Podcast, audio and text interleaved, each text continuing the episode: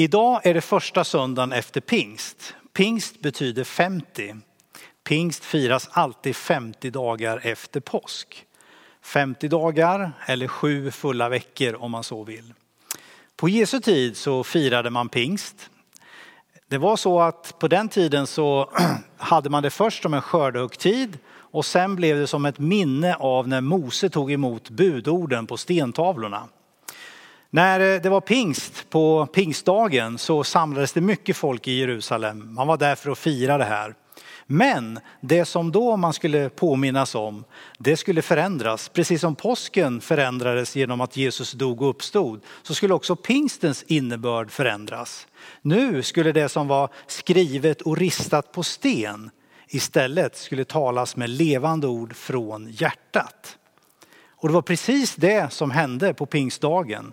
Därför då kom den helige ande över alla lärjungarna så de talade Guds ord, inte på sten utan ur sina munnar, andra språk som de inte hade lärt sig och inte egentligen kunde och behärskade. Men folket förstod vad de sa. Det här var pingstens nedslag. Vad innebär det då att pingsten har kommit och vad innebär det att du och jag har fått den helige ande som en gåva ifrån Gud? Ja, först och främst säger Paulus i Romarbrevet 8 att anden vittnar om att vi är Guds barn. Vi har rätt att ropa Abba far, våran pappa. Så anden gör och ger oss och gör oss till Guds barn och ger oss en tillhörighet, en identitet som Guds barn. Det är det första och det viktigaste. Men sen kan man läsa vidare i breven om anden då och då talas det om andens gåvor och om andens frukt. Gåvor och frukt som kommer utifrån den helige ande. När Jesus undervisar om den helige ande, när han talar med sina lärjungar innan han lämnat dem, så talar han om anden som hjälparen. Och då säger han så här, anden ska vittna om mig.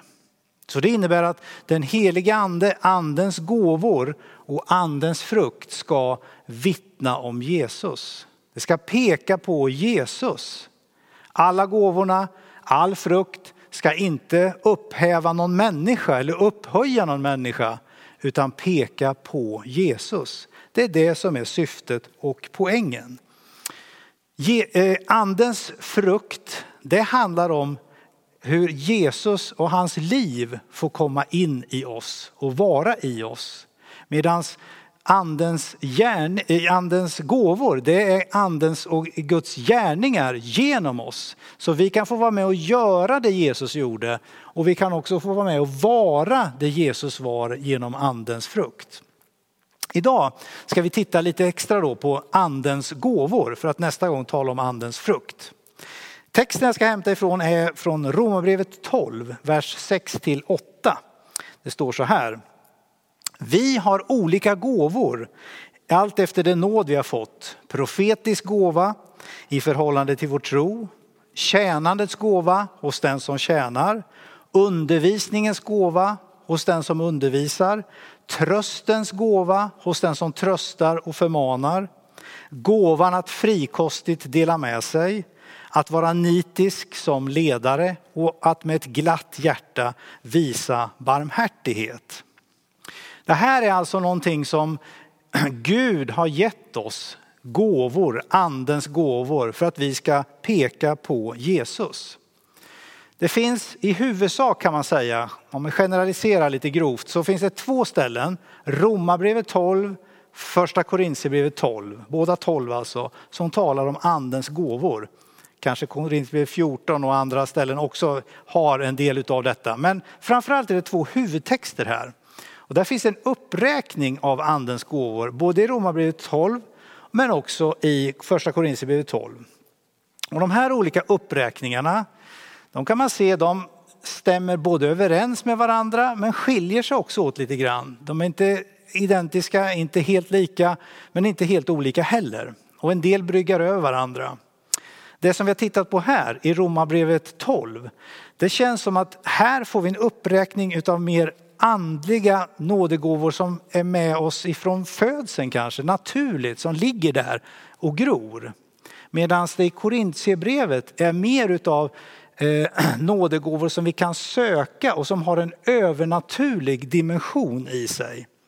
Och där talar jag till exempel om, om eh, tungotalets gåva, det talas om kraftgärningarnas gåva, att be om helande, skilja mellan olika andar.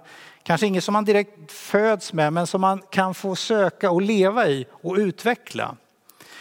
Men sen tänker jag så här också att de övernaturliga gåvorna, om vi nu säger det, kan verkligen kombineras ihop med de naturliga gåvorna och göra att de befruktar varandra. Och det är kanske inte är så konstigt för att egentligen är det så här. Gud har gjort allt. Han har skapat världen. Han har skapat människan. Han har skapat mig och gett mig ett liv. Jag är född med vissa egenskaper, vissa gåvor eh, som jag lever i, som andra inte har och som jag kanske saknar. Men jag är den jag är. Sen kan jag söka gåvor också hos Gud och be om att få olika gåvor. Och allt det här är ju sammantaget från Gud. Om jag så att säga säger att ja, men jag, eh, om jag skulle vara duktig på matte till exempel så är det ju ingenting som jag själv har presterat fram utan det är ju en gåva som jag fått och som ligger nedärvt i mig. En personlig naturlig gåva. Men den gåvan kan också och ska också användas för Guds rike. Det finns en man, eller fanns snarare, han levde och eh, fanns i den här församlingen förut. Men han är död nu, men han, han hette Rudolf Linderius. Han skrev aforismer och dikter. Och en av dem som han skrev, det var den här. Vilken begåvning, vad begåvad han är. Alldeles riktigt, gåva, någonting han fått. Han rår inte för det, men han rår för hur han använder sin gåva. Och här tycker jag han fångar någonting väldigt intressant. Vi har gåvor och det är som det är. Det, det som vi kan ta ansvar för det är hur vi använder dessa gåvor och hur vi vill använda dessa gåvor. Och se det också som att det är Guds gåvor till oss. För att vad då? Jo, för att hans namn ska bli ärat. De gåvorna ska vittna om Jesus, de ska peka på honom, de ska förhärliga hans namn. Ingen får en gåva eller har en gåva för att själv skryta över den, utan för att den ska peka på Jesus. Om vi nu tittar på de här naturliga, då, som jag kallar det för i alla fall, då får vi titta på texterna, men lite mer naturliga gåvorna, undervisa, trösta, förmana, frikostigt dela med sig, vara nitisk som ledare, visa barmhärtighet.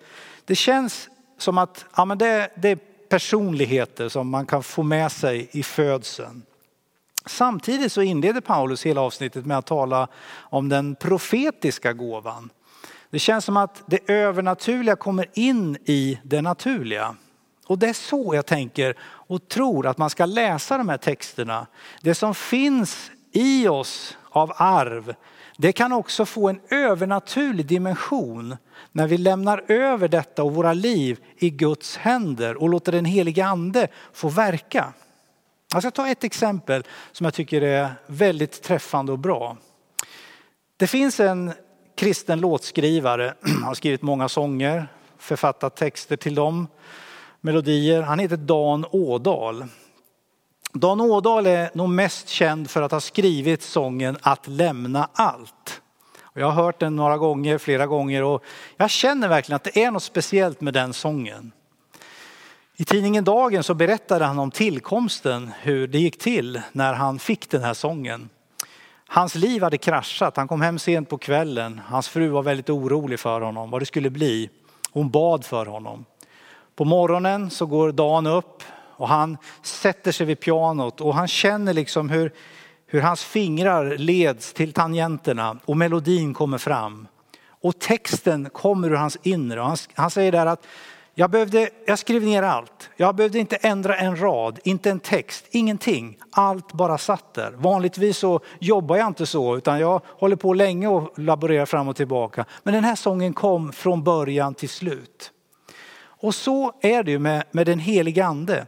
Dan, han var musikalisk, är musikalisk, han har det i sig. Men den helige ande kom på ett övernaturligt sätt över honom och gav hela hans författarskap en ny dimension, en ny kraft. Någonting som gjorde att här föddes det någonting som, som kom ur hans inre.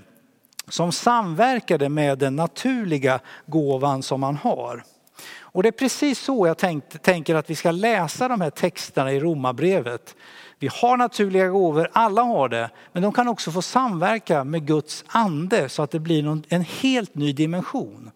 Om vi tittar till exempel på den här tjänandets gåva.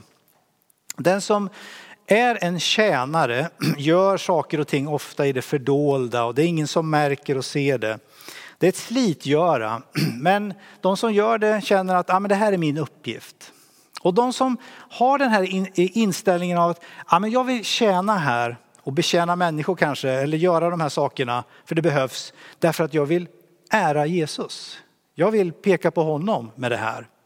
De personerna, det är min erfarenhet, jag har pratat med en del av de här tjänarna. De säger, du vet när jag går och gör det här eller är, är vid den här platsen, då, då, då kommer det till mig att ja, men nu ska du be för det här. Så brukar jag be för sammanhanget eller för någon människa. Det kommer till mig från Gud själv. Så Gud lyfter någonting, någonting annat. Så de här människorna som tjänar och gör saker i det tysta och fördolda, de får en helt annan inspiration och ser en stor meningsfullhet med sitt tjänande. Det kombineras. Undervisningens gåva skriver Paulus här också. Den som undervisar och har en fallenhet för att tala och så att människor förstår kan med den heliga andes hjälp också få uppleva och känna hur man får fatt i någonting som människor går och bär på i sitt inre. Kanske i sina hjärtan eller sina tankar. Så när man undervisar så är det som att lyssnarna känner, oj, nu, nu är du på ett område som jag har verkligen funderat på och tänkt på. Det kändes som om att Gud talade. Den helige ande vet ju vad människor bär på och kan uppenbara det för den som undervisar så att man får tala ut det som människor längtar efter och behöver höra.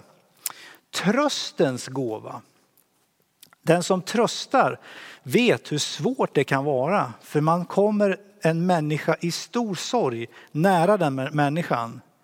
Allt kan bli fel men med den heliga ande så kan tajmingen bli rätt. Man kan få handla på ett rätt sätt, säga de rätta orden just då som inte trycker med människor utan snarare blir till befrielse och som man också kan minnas. Den helige ande kan ge en ny dimension till denna gåva som många kan ha.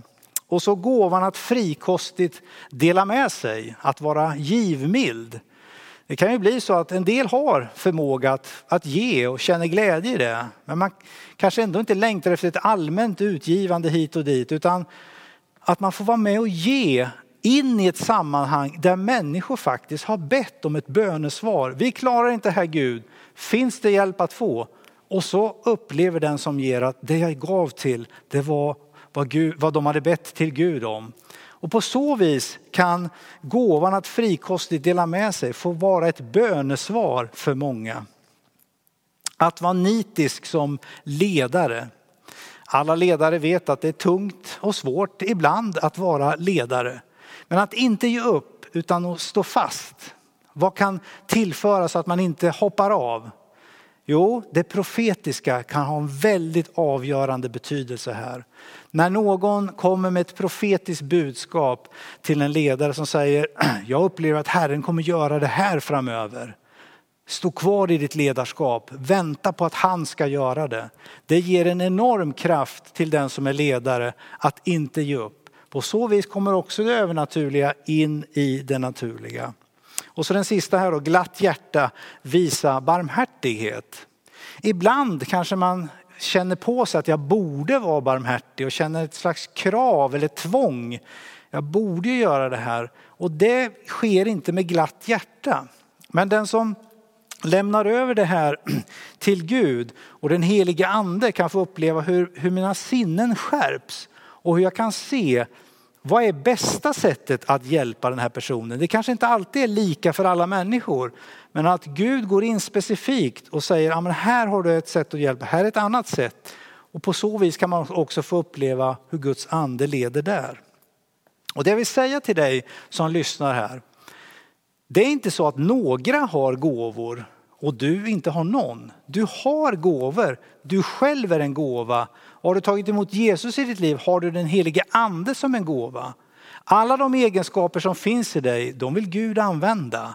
Ställ dem till Guds förfogande och säg det, Gud, jag vill tjäna dig, jag vill peka på dig, jag vill ära dig och ditt namn.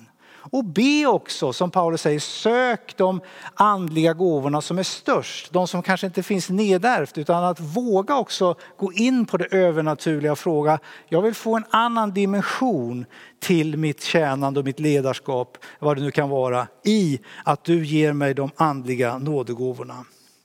Och det absolut sista jag ska säga idag, det var utifrån den här första strofen där Paulus talade om att det profetiska, då frågar jag Gud, är det så att jag till sist vill, kan få dela något profetiskt som möjligen kan vara till någon eller några som lyssnar och ser på det här just nu. Och som Paulus också skriver, man får pröva alla profetiska budskap. Men jag upplevde det som att jag fick de här tre tilltalen. Och när jag säger det här nu så är det som om att det är Jesus som säger de här orden till dig. Du ser ner på dig själv.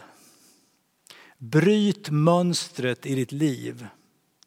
Börja med att tacka Gud för den du är och den du har blivit. Och be att Gud ska få använda dig och de gåvor som du har. Och det andra, du har det tungt i ditt ledarskap och du vet inte om du ska orka. Du funderar på att hoppa av eller sluta. Men Herren säger vänta med det beslutet. Låt sommaren passera. Saker och ting kommer att klarna. Vänta till den 15 augusti med att ta något beslut. Du som undervisar och känner glädje i det ofta upplever kanske just nu en torka. Du känner att det är torrt, du får inget liv i det. Men då vill Herren hälsa till dig. Be mig om en smörjelse över din förkunnelse. Jag vill låta den få komma över dig så att du kommer att få ära mig och människor får prisa mig. Amen.